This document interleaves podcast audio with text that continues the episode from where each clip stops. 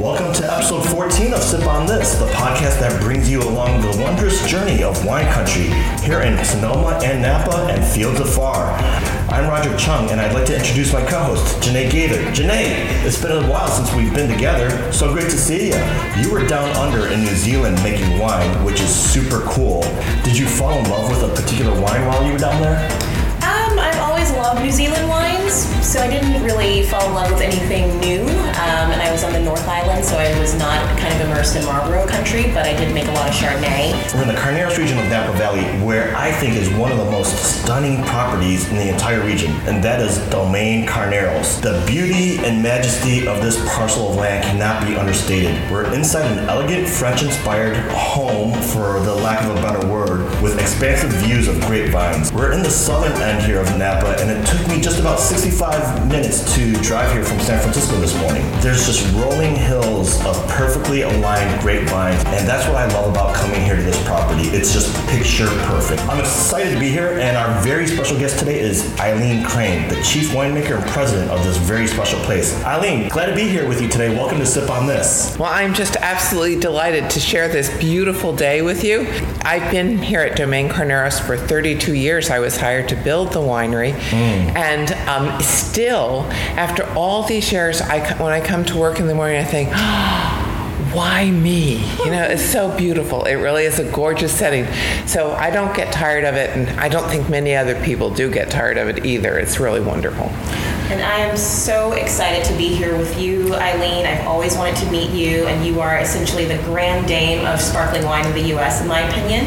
Um, so it's wonderful to be here with you. And also just to be at Domaine Carneros, which happens to be my favorite American sparkling wine house, and I drink copious amounts of this sparkler daily. Um, and anyone who knows me knows that I love Domaine Carneros. I love sparkling wine. I love champagne. It's even my Instagram name, which is Champagne and Reservations. So In a previous episode, you did say that you do almost drink wine, uh, sparkling wines every, every morning. Every single day and every morning, absolutely. That's right. Well, why not start it right? You know. Why not start it right? I agree. This is my fourth time here at this property, and it truly is to me the most quintessential wine country experience. And I think visitors to Napa and Sonoma should start their days here, usually under the warm California sun.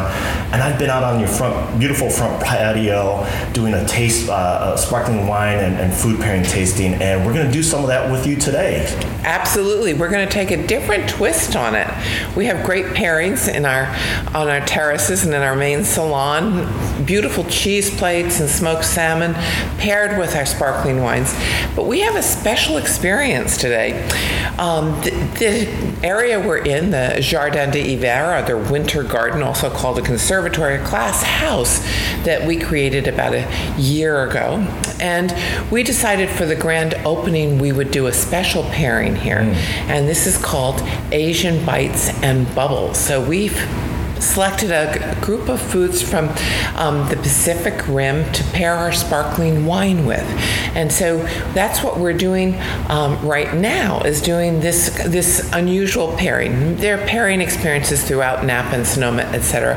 But I think this is the only one that plays to um, our Asian heritage, and also the um, Conservatory or Jardin d'Hiver um, was a period in Europe in the mid to late 1800s when Asian influence were flooding in. So, in honor of this um, glass building, we've really made a nod to that with um, our Asian pairings. And when you come in, and you'll see some Asian touches as well. It's a fun place to be. and it is incredibly, impeccably French. Um, and the detail at Domaine Carneros is another thing that I absolutely love so much. From the actual chateau itself to the grounds to the Jardin d'Hiver, um, everything is impeccable and very historically accurate. And that's one of the things I love about this property. If you cannot go to Champagne, then the next best thing is to come to Carneros and come to Domaine Carneros and have that same experience. You encapsulated that just right. I think this is just one of the most beautiful, elegant places that you can find yourself here in the Napa Valley. But Janae, in front of us are four flutes of sparkling wine for sparkling wine, but there's also a beautiful plate of food, small bites in front of us. Can you describe the actual setting that you're sitting in front of? Absolutely. Um, a wonderful platter um, with uh, scallops and chickpeas, a little Asian spring roll, um, some ahi tuna, and uh, a little bit of uh, soba noodles with chicken salad and spicy peanut sauce, and then we have a shooter of green tea pudding with a black sesame tuile. Tool. Tool? Yeah. Tool.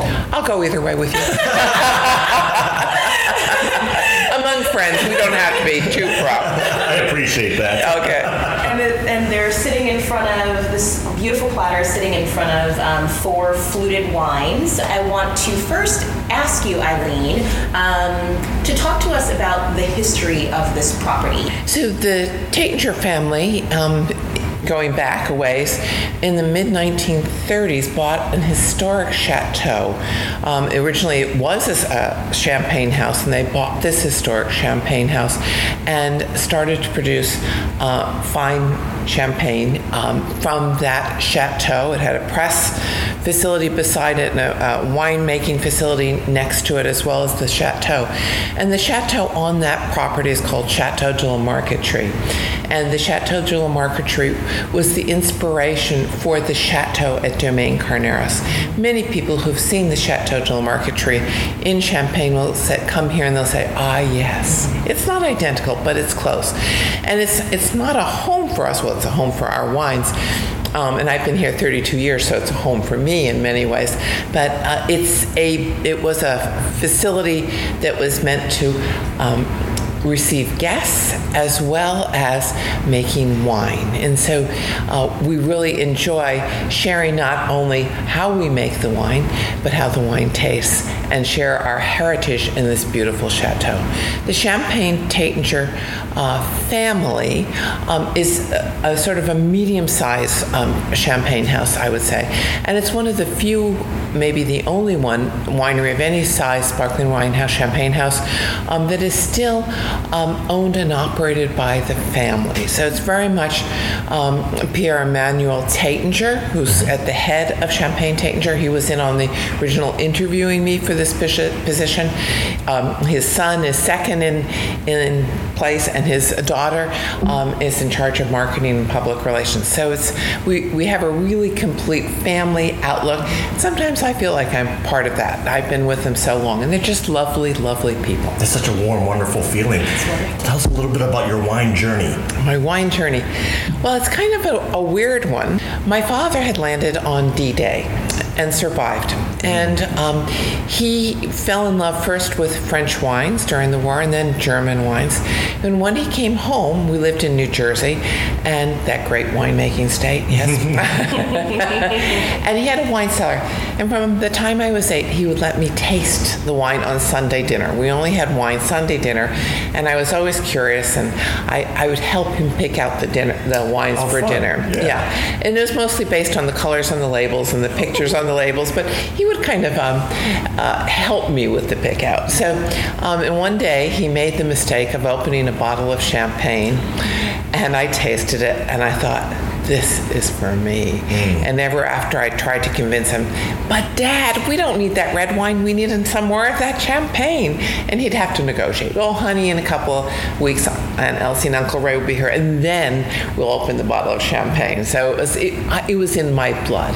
But I grew up in New Jersey, and um, I assumed that if you wanted to, be, if you were going to be a winemaker, you were born into an Italian family in upstate New York.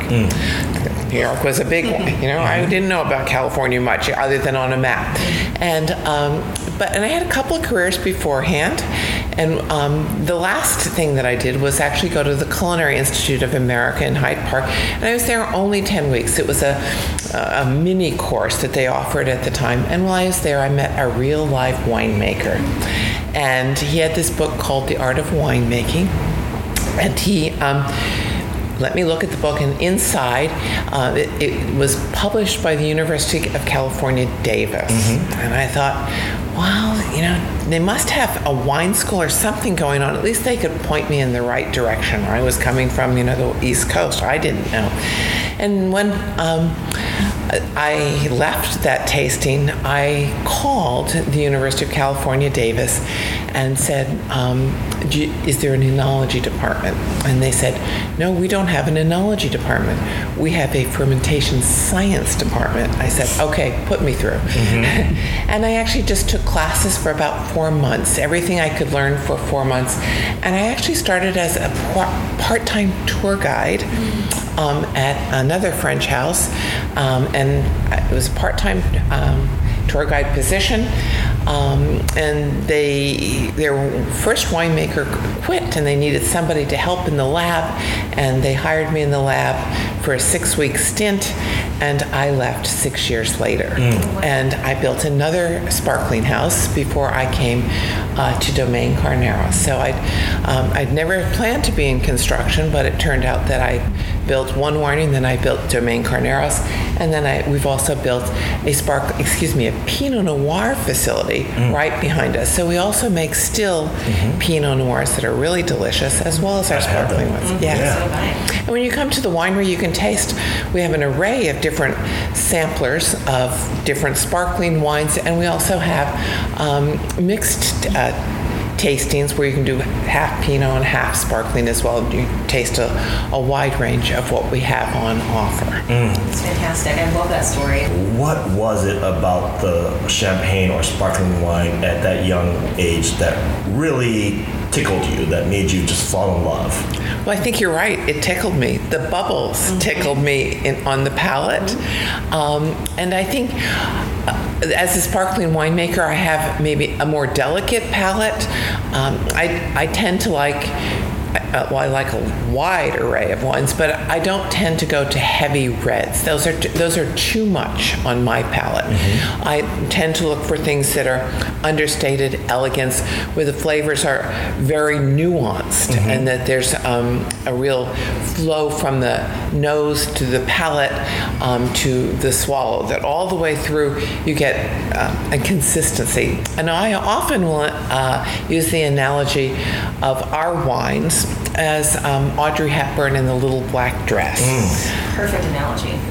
Elegant, understated, every piece in its place.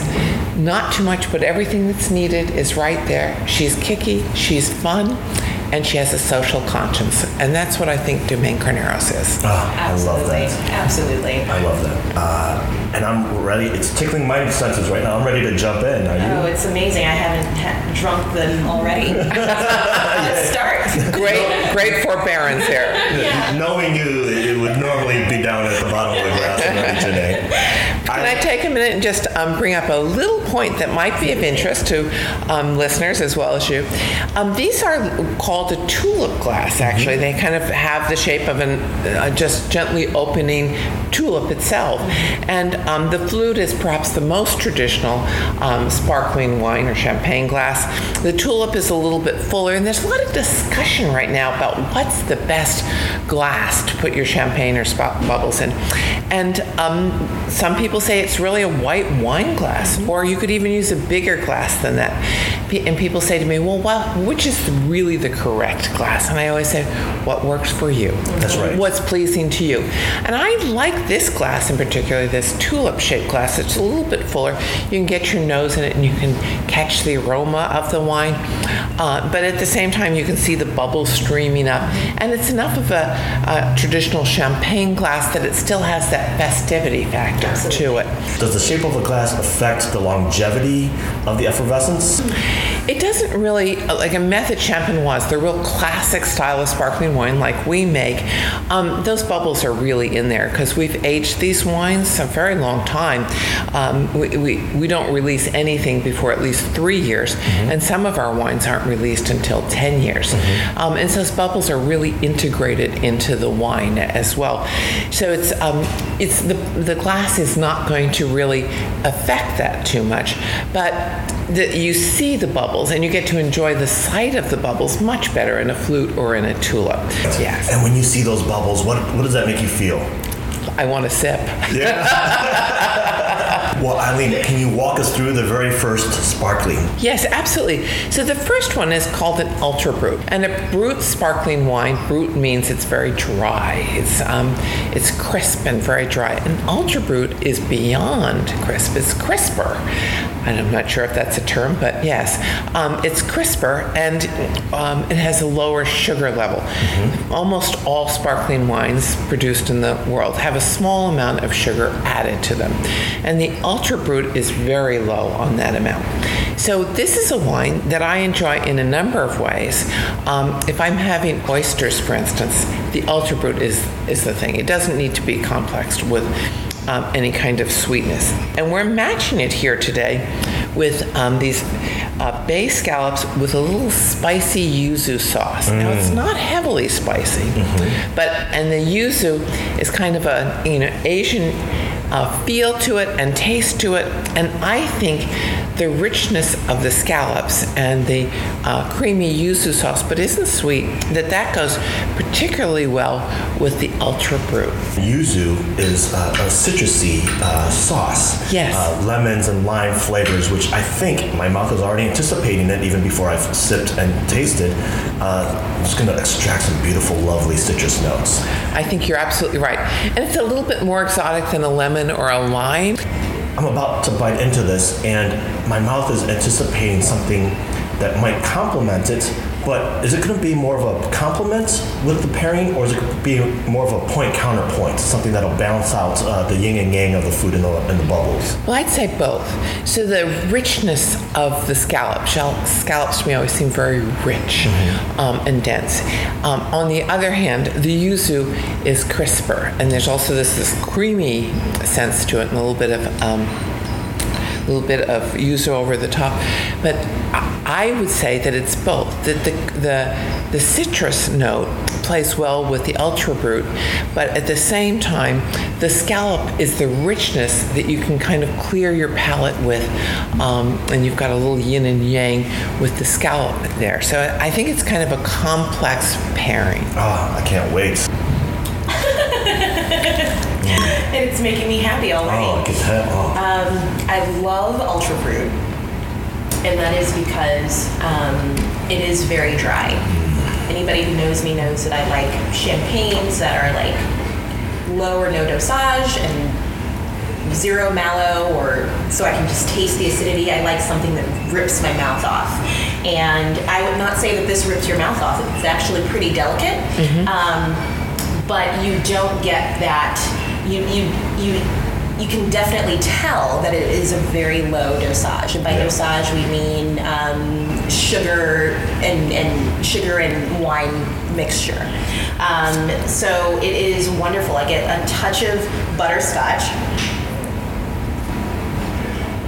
I do get some citrusy notes, some lemon, a mm-hmm. little bit of like it's almost like lemon curd, mm-hmm. um, a little bit of lime and um, probably some yuzu, but that might actually come from the yuzu sauce that's on, on my dish. Um, and a hint of minerality. It's almost it's it's negligible, but it, it's more fruit than anything, and it is a lovely, wonderful, um, just elegant elegant wine. I think one thing that you notice with, with the Domaine Carneros wines is that we while they're restrained and they're elegant wines, you get this this wonderful nose. Then it fills your mouth with flavor. That's you really right. can fill your mouth with flavor. We um, we grow the vast majority of our grapes. We're about ninety percent estate grown. We're going to 100%. Um, and because we age the wine so long, um, we have this um, complex flavor in the mouth. And you can kind of, it, it, don't expect it to be as big and round in the mouth because it is a delicate nose. And then it has a nice long finish. And the great, great wines of the world, whether they be sparkling or Cabernet or Zinfandel, whatever, any great wine should have a very long finish. You should still be able to taste it for quite a while after you've finished the sip. Mm-hmm. Um, and so that's what I think this wine does. And we really aim for that in all of our wines. Not only do you have a beautiful nose, but it follows through on your palate. It fills your mouth with flavor. It's not huge, but it's, it fills your mouth with delicate flavors, and then this long finish. And again, you've got the bubbles in this. That's a little tickle sensation that really pushes the flavor up into your, your palate, into your uh, nose, etc. It really fills your senses with aromas.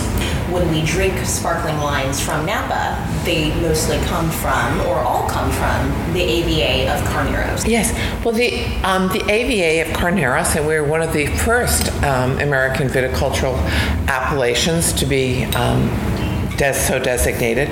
Um, and the Carneros is unusual in that it supersedes the county line. We are both in Napa and Sonoma County, that is the appellation. The winery is actually at the base of Napa Valley, but we b- both source grapes from both sides. Um, we don't really acknowledge a line. Um, we ha- call it Eastern and Western, um, and it's it's an appellation that is cool. And it's cool because it sits on top of the San Francisco Bay. So it gets the influence of the bay and, and, it keeps it very cool. Even though it's the southern portion of Napa and Sonoma Valley, it's cooler than Up Valley. And so that's why it's really good for um, Chardonnay and Pinot Noir. Chardonnay and Pinot Noir like cooler climates. Champagne is a cool climate, it's a region one. Northern Burgundy is a region one. And Carneros is a region one. So it's an ideal area um, to grow cool climate grapes with more depth of character. I gotta say, I took a sip of the Ultra Brut. I took several sips of it, and you know when you have that effect that you just want to save something to be the last bite. I did that with the first bite, and I'm saving some in the glass because it's just that elegant, very dry at the very tip of the tongue when it first enters your mouth, and then citrusy, as you noted, uh, the lemons and the limes. But I also get a hint of that sweet Asian pear, mm-hmm. and perhaps it's because I'm being influenced by this Asian fusion tasting menu. But I also get a little bit of that note in this as well, and then I paired it with these scallops. Mm-hmm. I mean, phenomenal. It reminds me, and as you know, J- Janae, I'm a total foodie. I've traveled around the country, eaten at some of the greatest places in the country and the world. This is top notch. The creaminess of it just lingers and lasts in the mouth. The yuzu sauce of this of these beautiful scallops, the, the saltiness of the scallops, and they're mini scallops, uh, so it's not overpowering, but simple and delicate. And then to counterpoint it with again another splash uh, of the Ultra Brut, just makes it so elegant, wonderful, delectable that I've saved a little bit in my glass to save for the end and a couple more small scallops uh, for the last bite. And Janae, you're giggling over there because you've already finished your glass of the Ultra Brut. yep. that could happen, yes. Well, you know. Eileen, you want a good time? You hang with Janae. yeah, right. I can tell that, yeah. I think she and I have many tastes in I'm, I'm sure. I'm yes. sure. Oh, this is so wonderful. And that's just the first. That's just the Yeah, first that- one. yep. We have a few more. Eileen, dive us into the second one, please. Well, the second pairing, this is our estate um, Brut Cuvée. It's 100% estate grown fruit. It's a, a 2013, which is, um, it shows how long we age our wines. That's that right. that would be, um, we don't release them young. Young wines are normally the lesser wines. Even among the champagne and sparkling wine producers, um, the non-vintage champagnes and sparkling wine are not the top of the line. They're not worth aging that long. But um, our estate brut is aged a long time um, to for complexity. We think it deserves that age, and we have paired this with a, a fresh spring roll with daikon, mango, and mint. Now, the, this particular wine, the Brut Cuvée, I think is the most versatile of our wines. The um, Brut is something that will go with virtually anything. People, what, if I'm d- doing a party at home or even here, it's something that we start with. Um, not because it's a lesser wine, because it, we think it appeals to um, most people who, who have a fine palate. And so we've, we've paired this with an unusual pairing.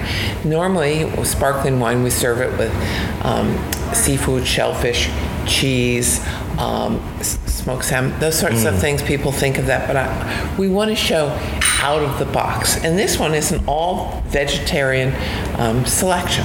It's got mango, mint, um, daikon. It, it's it's not expected, but we like the idea that it's. Uh, to show how versatile this particular wine, the Estate Brut um, 2013. For the audience, what does estate mean? What does cuvee mean? Ah, good questions. Estate means that all of the grapes come from our owned vineyards. So a winery can buy grapes. Um, or they can grow their own grapes. We grow our own grapes because we can control the quality. Mm-hmm. Enormous, enormously important, I think, to the quality of the wine. So um, that reflects, estate reflects who grows the grapes and who has control of the growing of the grapes. And that's what estate, where we, we're in control of the quality and when it's picked, etc.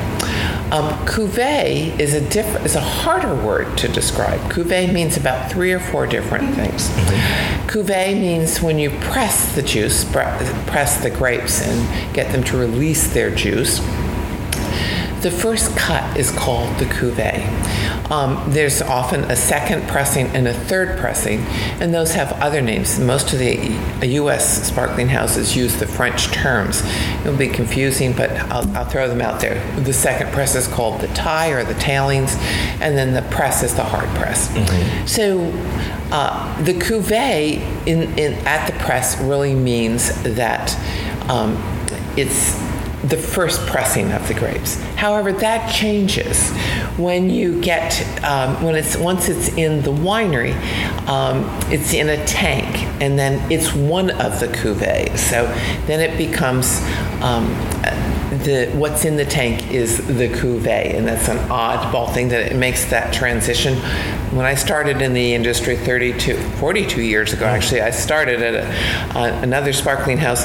It took me about uh, two and a half weeks to figure out what they're talking about. There are all these cuvées, and then we do at during September, October, November, and December, we do the blend of the different tanks, the Chardonnays and the Pinot Noirs, and our Chardonnays are different clones of Pinot, different types of Chardonnay, different types of Pinot Noir, and we spend about four months creating our cuvées. That's an unusually long amount of time, but we want it to be just right.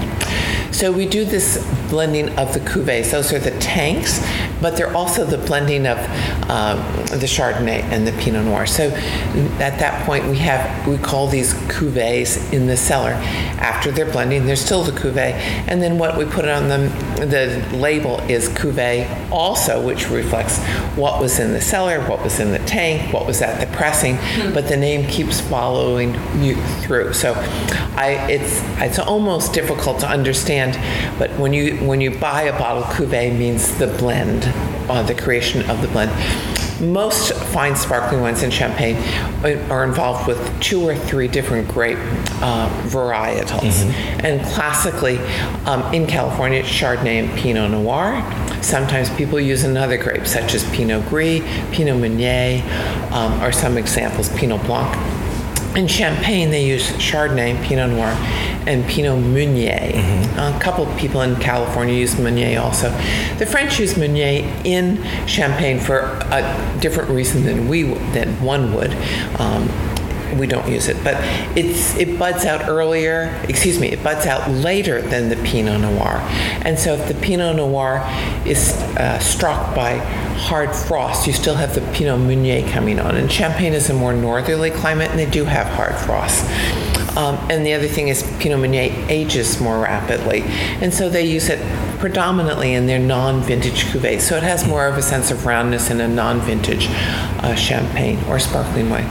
We age our wine so long that we don't need that from a Meunier. In our climate in Carneros, while it's cool, um, we don't usually get hard frosts in this region, so we don't really need it. Right. Good. Um, so this beautiful light gold um, very clear and, and, and just and, mm. and, and, dare I say sparkly. Oh yes, um, say it. And it is magnificent. It is. I, it, it's much richer than the Ultra Brut.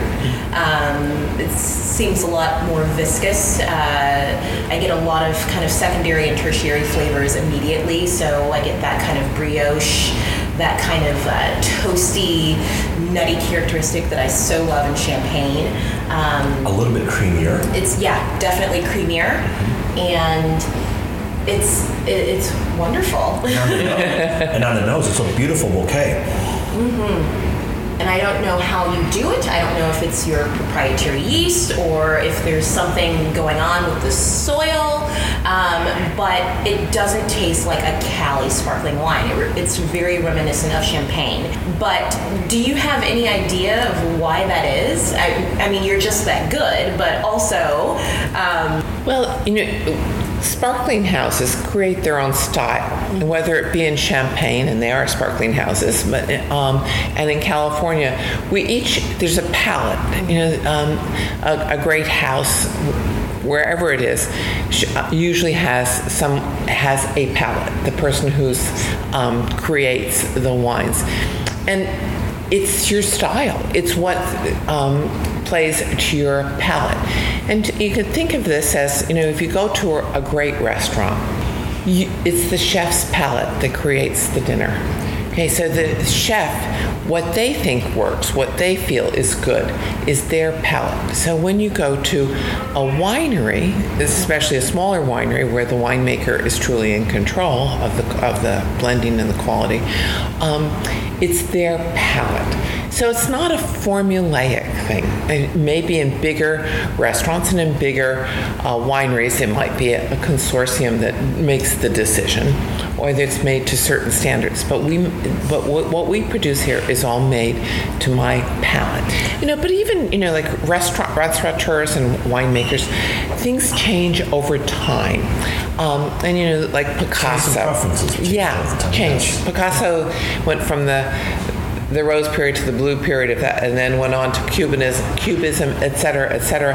And that with winemakers and chefs, that also happens. So um, there are evolutions. So, and hopefully the, the evolutions create better products and better experiences in the end. I just had that Vietnamese influenced fresh spring roll with the daikon mango and mint, and in one bite, I get multiple tiered layers of flavor.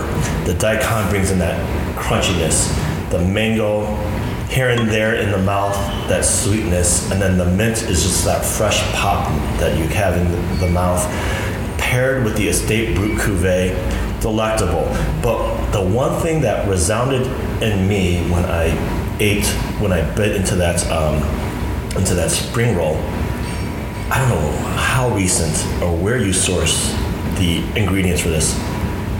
Fresh. Mm-hmm. It feels like when I bit into it, I was out in the field just pulling the grass and gnawing on that myself, and it was that elegant, and that lovely. Mm-hmm. Well, the caterer who does this is very much committed to quality and getting this fresh. And of course, we're in the season now where it's mm-hmm. easy to get really fresh. You know. Mm-hmm. We all, not all of us, but most most people here are very conscious of food quality because they're in the food and wine business, mm-hmm. um, and the farmers markets are usually jammed because we're looking for the the best and the freshest. gotcha.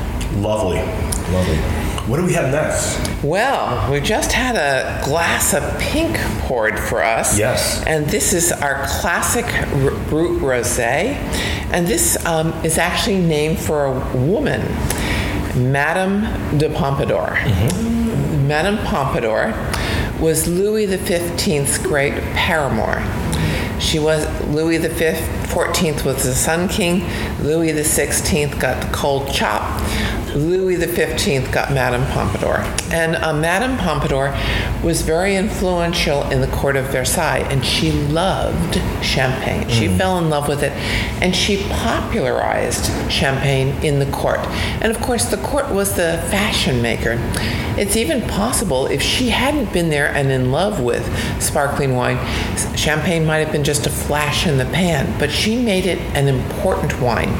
And then it became important for diplomatic circles, um, for people who aspired to be part of royalty or the upper classes.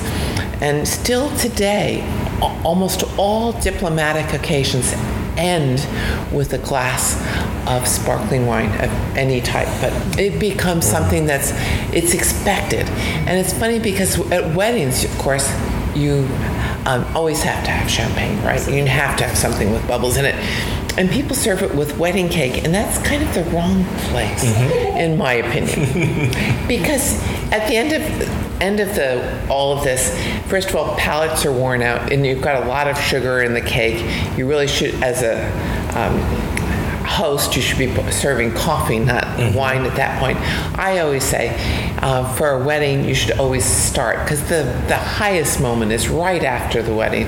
Everybody wants to cheer and, and toast the, the couple and just raise their glass. And um, so I always suggest that when your palate's pressed, you can really taste um, the sparkling wine and enjoy it. And it also sets the mood for the whole event. So I, um, I, I know I'm not very conventional, but let's change that to um, right after the ceremony. Just start with a good glass of bubbles and, and enjoy it. Get well, ready for fun. Speaking of mood, just listening to you just totally mesmerized me for a split moment there where you literally put me back into a place where I was in Lyon, France. Oh. And in that moment that you were describing the history and the story, I just felt that elegance and love and romanticism of being in France. But then I look outside and see these beautiful rolling hills, and that reminded me that I'm here in California, and you can live that. You can. It's very true. Yeah. Janae, describe yes. the color of this beautiful rosé. Pale salmon. Mm-hmm. Um, hint, mm. this hint of color um, that almost looks like it's glowing and that is I, I, just chalk that up to the majesty of champagne and sparkling wine. And then the flavor is unbelievable these magnificent berry flavors. Um, both red berries and some blackberries which is mm. very interesting for a wine uh, wow. uh, like this and it is amazing. Paired with this ahi tuna and avocado mousse it's it's lovely.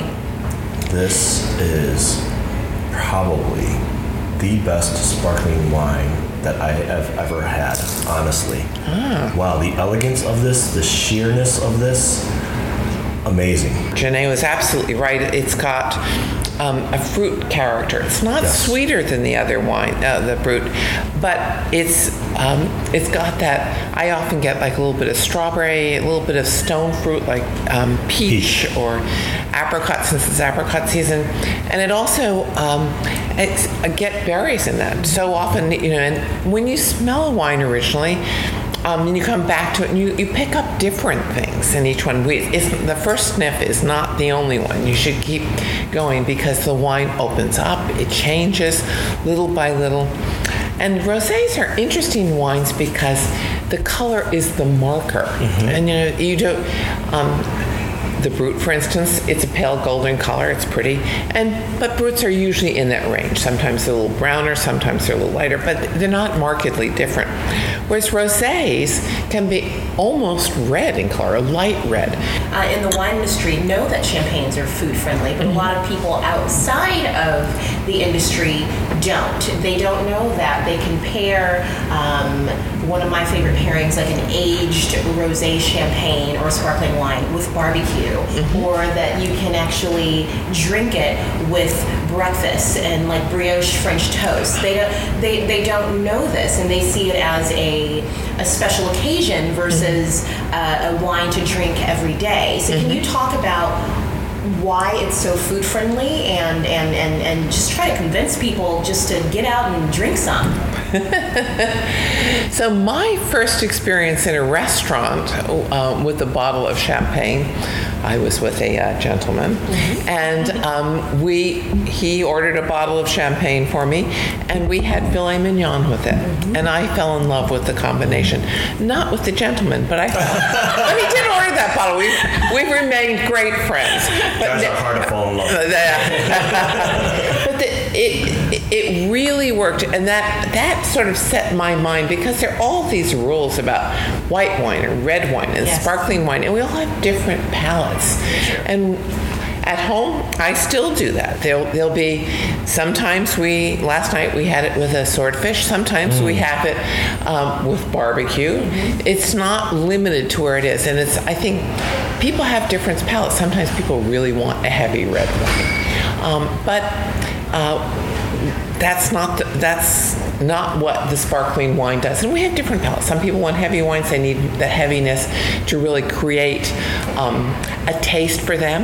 And more delicate palates are usually happy to taste um, the sparkling wines with heavy because a heavy meal um, will be lightened and refresh your palate.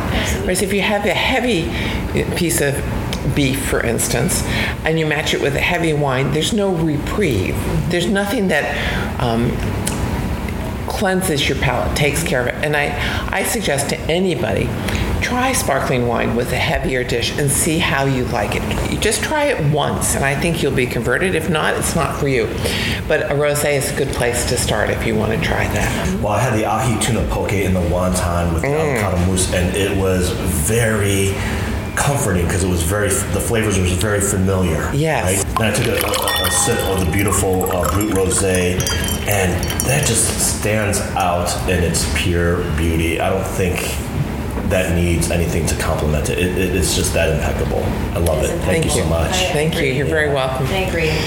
Next, we have the soba noodle and chicken salad with spicy peanut sauce. And are we going to pair that with uh, the vermeil?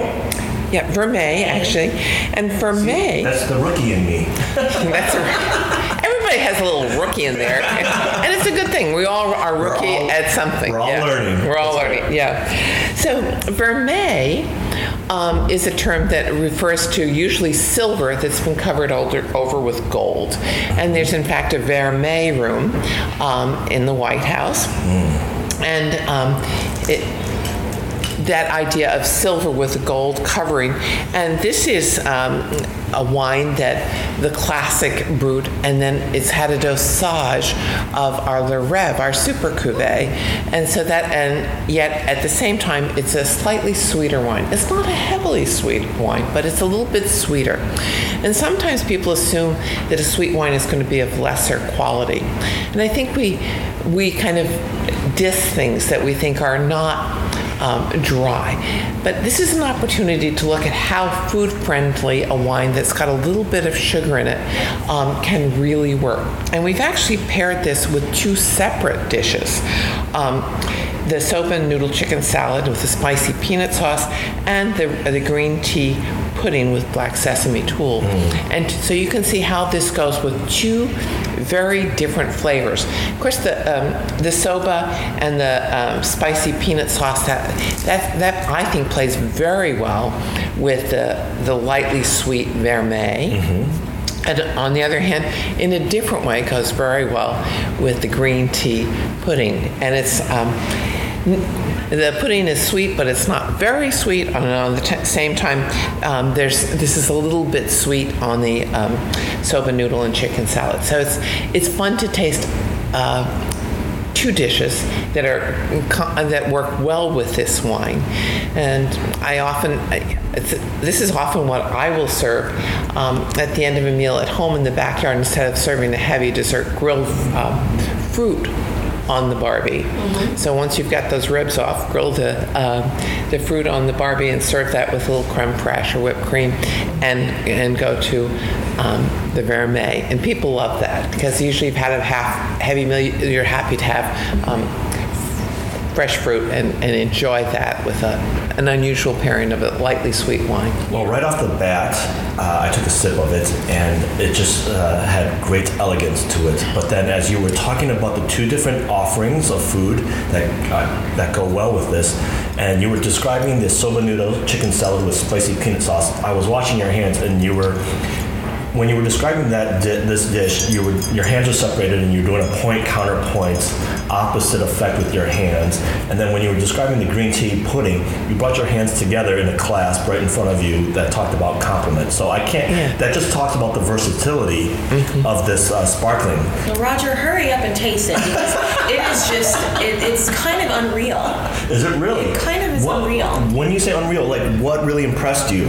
What really impressed me, so the uh, the, the, the the dosage, uh, a, a larger dosage than the rest of the wines that we've had. So again, audience, that is uh, the addition of sugar, um, sugar and wine mixture at the end. Um, it really brings out the peanut Yes. sauce. Yes. Like it like like literally it's a perfectly a perfectly paired complement. Mm-hmm. It is like a the the couple that you see and you're like, wow, I wish my relationship were like that. It is a wonderful, like perfect pairing Mm-hmm. um, because the the sugar content is not as sweet, I don't think, as, uh, as the peanut sauce, but it kind of enhances the flavor of the peanut sauce, Mm-hmm. but then also changes kind of the flavor of the demi sec. It is there's science here that's going on, and that's why I love food pairings. I love it's it. just it's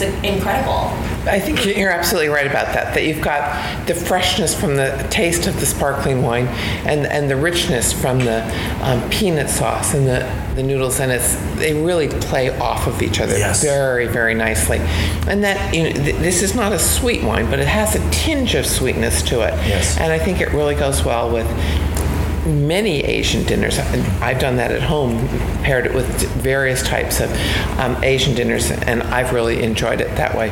Although, as we've talked earlier, it simply goes with fruit, or it can go with a dessert, per se. And when you get to the fifth course of a green tea pudding, the green tea pudding just is completely enhanced and transformed by uh, the demi sec. For all of you listeners out there, come and have this pairing, and you will know exactly what I'm talking about. And I think that these wines adapt very well to a wide range of palates.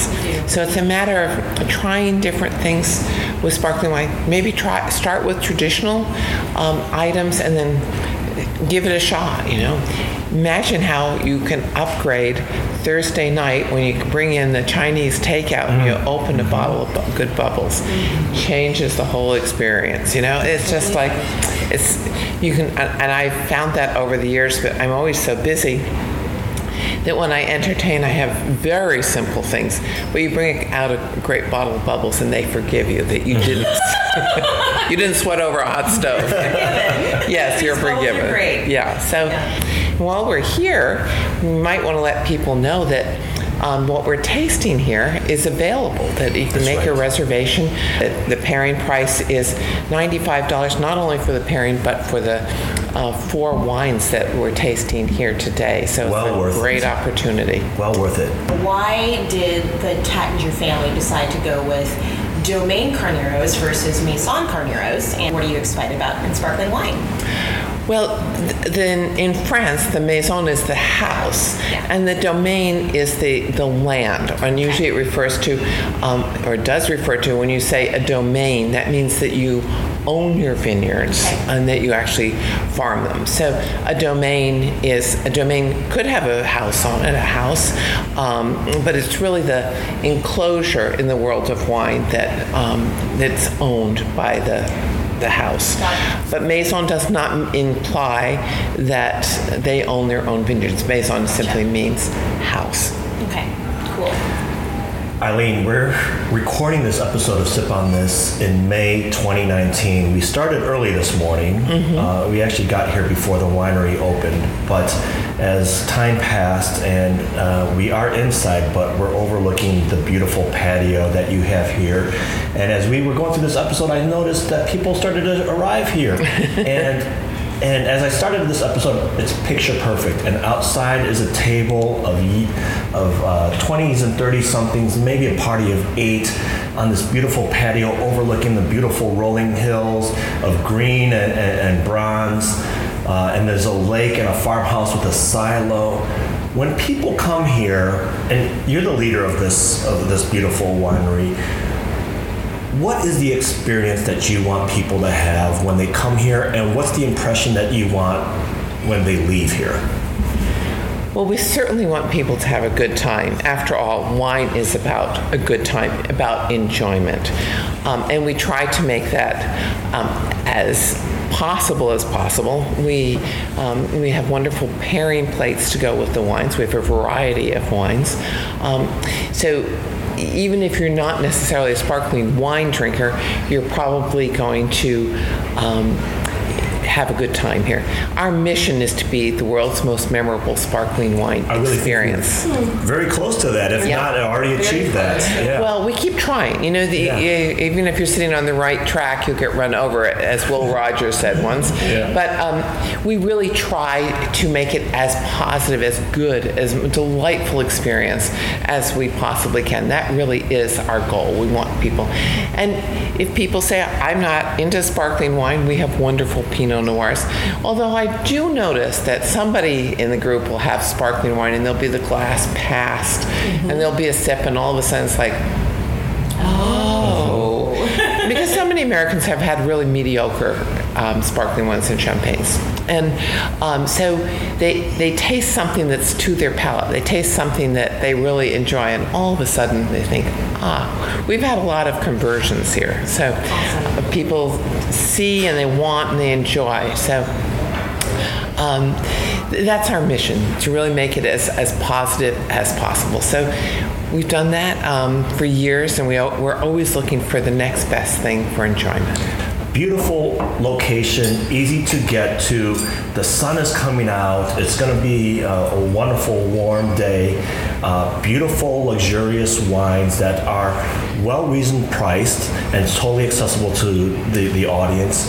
Um, I think, and then you are so inviting here, uh, not only with the property and the beauty and elegance of it, but your staff is just so friendly. Like I said, this is like my fourth time here, and and you really have a great thing going on here. Well, thank you. Yeah. Absolutely. And before you go, Eileen, a wonderful meal. Uh, one of your wine educators at Domaine Carneros has just poured us uh, Le Rêve, which is your tête de cuvée. Can you talk to us about what a tête de cuvée or prestige cuvée is and um, about this lovely wine that we've been poured? So this is a um, the Le Rêve, which means the dream, um, and it's we only make a tiny bit of this. It's really there are a couple of restaurants around the country, just a few who that have this. So it's really you have to come to the winery if you want Le Rêve, um, and it's a Blanc de Blanc. It's 100% um, Chardonnay. And this is going to sound odd, but um, in sparkling wines, Chardonnays age longer than Pinot Noir. People always say, "Oh, well, it's a red grape," it will, but the Pinot Noir is pressed without skin contact. So the Chardonnay actually ages longer, and the greatest sparkling wines and champagnes in the world tend to be either 100% Chardonnay or heavily Chardonnay. So um, because it really it's an incredible ager.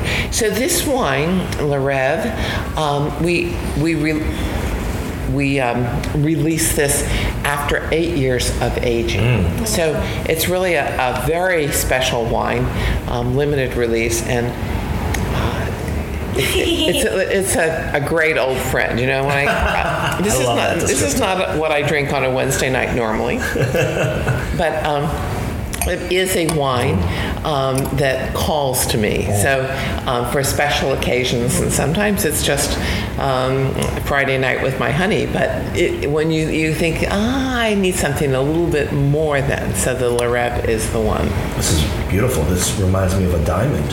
And I will this. say that it is dreamy. Yeah, it really is. It really is. Can I get these in the retail market? Yes, the, um, our bruts and rosés are in the. Um, you can find them in the broad market. You can also order them online, which is an easy way to do it. We have a wonderful wine club with wonderful um, events here, a wide array of events here, and so you can enjoy the chateau not only for tastings but coming back in an evening and doing Le Rêve and lobster or. Um, uh, teas um, around the holidays and things. So there's a wide array of educational programs, um, and we really enjoy doing that, having people come by. And those are our club members have those have those advantages too. But come and join us. I mean, we're open seven days a week, 10 o'clock. I think the last um, pouring is 5:30. You don't have to do a whole pairing. You can do a glass or two. At the same time, you probably will want to do a pairing because it's such an, a broader experience, such an enjoyment that you can do that. And you're on the edge of Napa and Sonoma, right on the southern tip as people are entering this area. What's the address here? How do people get here? Well, it's 1240 Duhig Road, but really you can't miss it. If you're driving by the Carneros Highway, also known with the romantic name of um, 12112, um, you can you drive by the chateau on the hill. People say, "Well, how, how, I can miss anything." I said, "Yeah, but you can't miss. You can't miss miss Domaine Carneros." So don't drive by, drive in, um, like and that. join us for um, the, the tasting of your choice. Well, Eileen, this has just been a phenomenal morning with you. Thank you so much. I love how much you shared about yourself and about this winery. I can't wait to come back and do it all over again. Well, absolutely. And bring friends. And bring friends. They got to yeah. do what we just did here today. Yes, And absolutely. your passion is palpable, and we appreciate that so much, and our listeners do as well. We just thank you, and we love you. Well, thank you. Appreciation uh, and love. What more could I ask I for? love it. Thank you. So, what's the best way to make a reservation here? You can make a reservation online, at, or you can call. Their website is domainecarneros.com. Eileen, thanks again. Such a wonderful morning with you. Appreciate it. If you uh, want to come visit Domaine Carneros, and it is a, for me, a must visit. I think everybody needs to come here.